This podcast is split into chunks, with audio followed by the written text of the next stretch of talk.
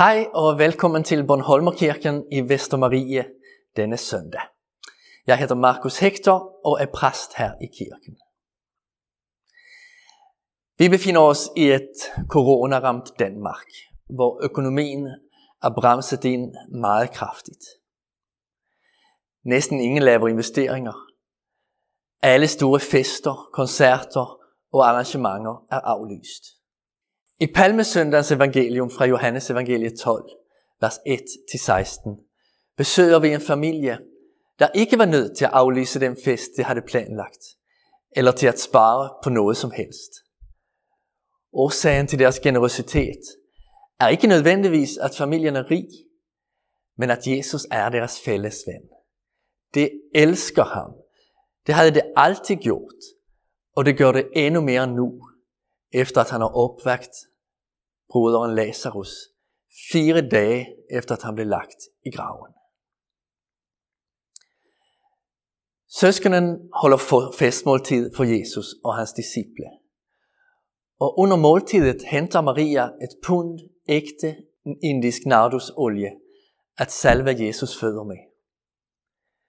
Måske var det et arvegods, der tilhørte familien, men gennem årene med Jesus var Maria blevet overbevist om, at det var ham, der skulle salves med den olie. Hvis Jesus døde, skulle hun salve ham med den. Nu, efter at han havde opvagt Lazarus, kan hun ikke vente længere. Nu bryder hun flasken, og duften af hendes kærlighed fylder hele rummet, hvor de sidder. Marias sløsende kærlighed er en solstråle på en himmel, hvor mørke skyer ellers tårner op sig. Ypperste præsterne har besluttet at slå både Jesus og Lazarus ihjel. Judas vil inden for, inden for få dage sælge Jesus til en tiendel af prisen for nardusolien. Men denne dag får Jesus lov til at modtage Marias kærlighed. Han lader sig elskes af hende og er bestemt mod Judas. Lad hende være. Næste weekend vil Marias og Jesu roller være ombytte. Nu bryder hun en flaske dyrebar nardus for at hedre ham. Der skal han lade sin krop brydes for at redde hende. Nu stiger duften af parfumen og fylder hele rummet, hvor det sidder. Der skal tilgivelsens befriende kræfter fylde hele universet.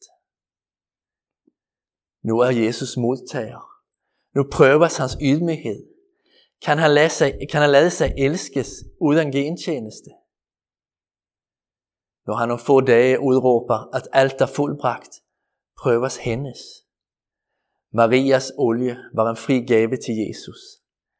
Hans tilgivelse er en fri gave til hende.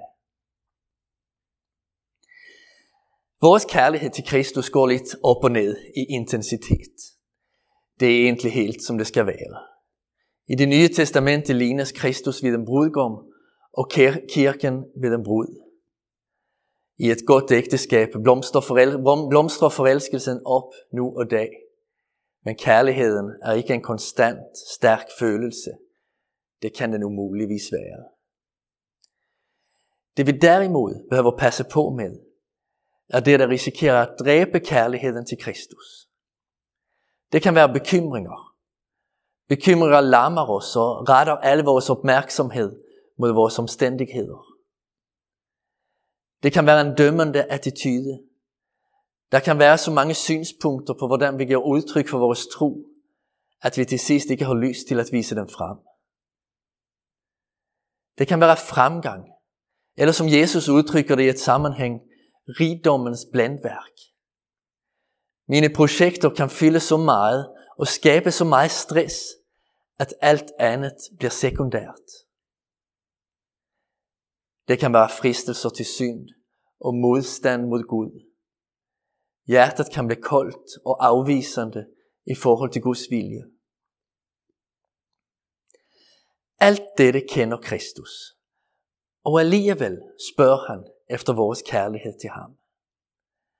At Maria har planlagt at kunne give ham en kærlig begravelse, betyder noget for ham.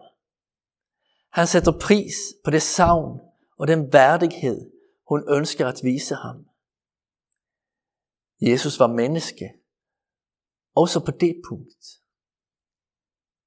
I dagens evangelium er det som om Maria og hendes søskende i Betania skubber lidt til os og siger, I har vel ikke mistet kontakten med den kærlighed, der ikke regner og kalkulerer, men som ønsker at give Kristus sit alt. Når bekymringer, fordømmelse, fremgang eller fristelser truer kærligheden fra at flyde over, vil Jesus bryde igennem med sin stemme. Lad hende være. Lad ham være. Ingen og intet må komme i vejen for et menneskes sløsende kærlighed til mig. Her på Bornholmerkirkens YouTube-kanal er der flere, der i de seneste uger har delt dagens tanke. I alle de videoer har vi skimtet en kærlighed til Kristus. Jeg synes ikke, at der er noget mere opmuntrende, end at høre mennesker fortælle, hvorfor det er glade og taknemmelige for Jesus. Og jeg tror ikke, der er noget, der glæder Jesus mere, end at høre, hvad hans tilgivelse, kærlighed og omsorg betyder i sit folks liv. Vi beder. Herre Jesus Kristus, denne søndag begynder vi at rette blikket mod dit kors og dit offer for os. Vi beder om hjerter, der lige som Marias ser din kærlighed og varmes af den. Giv os mod og visdom til at pege på din godhed, især i disse urolige tider i vores verden. Amen. Tak for det, du lyttede med. Jeg ønsker dig en velsignet stille uge.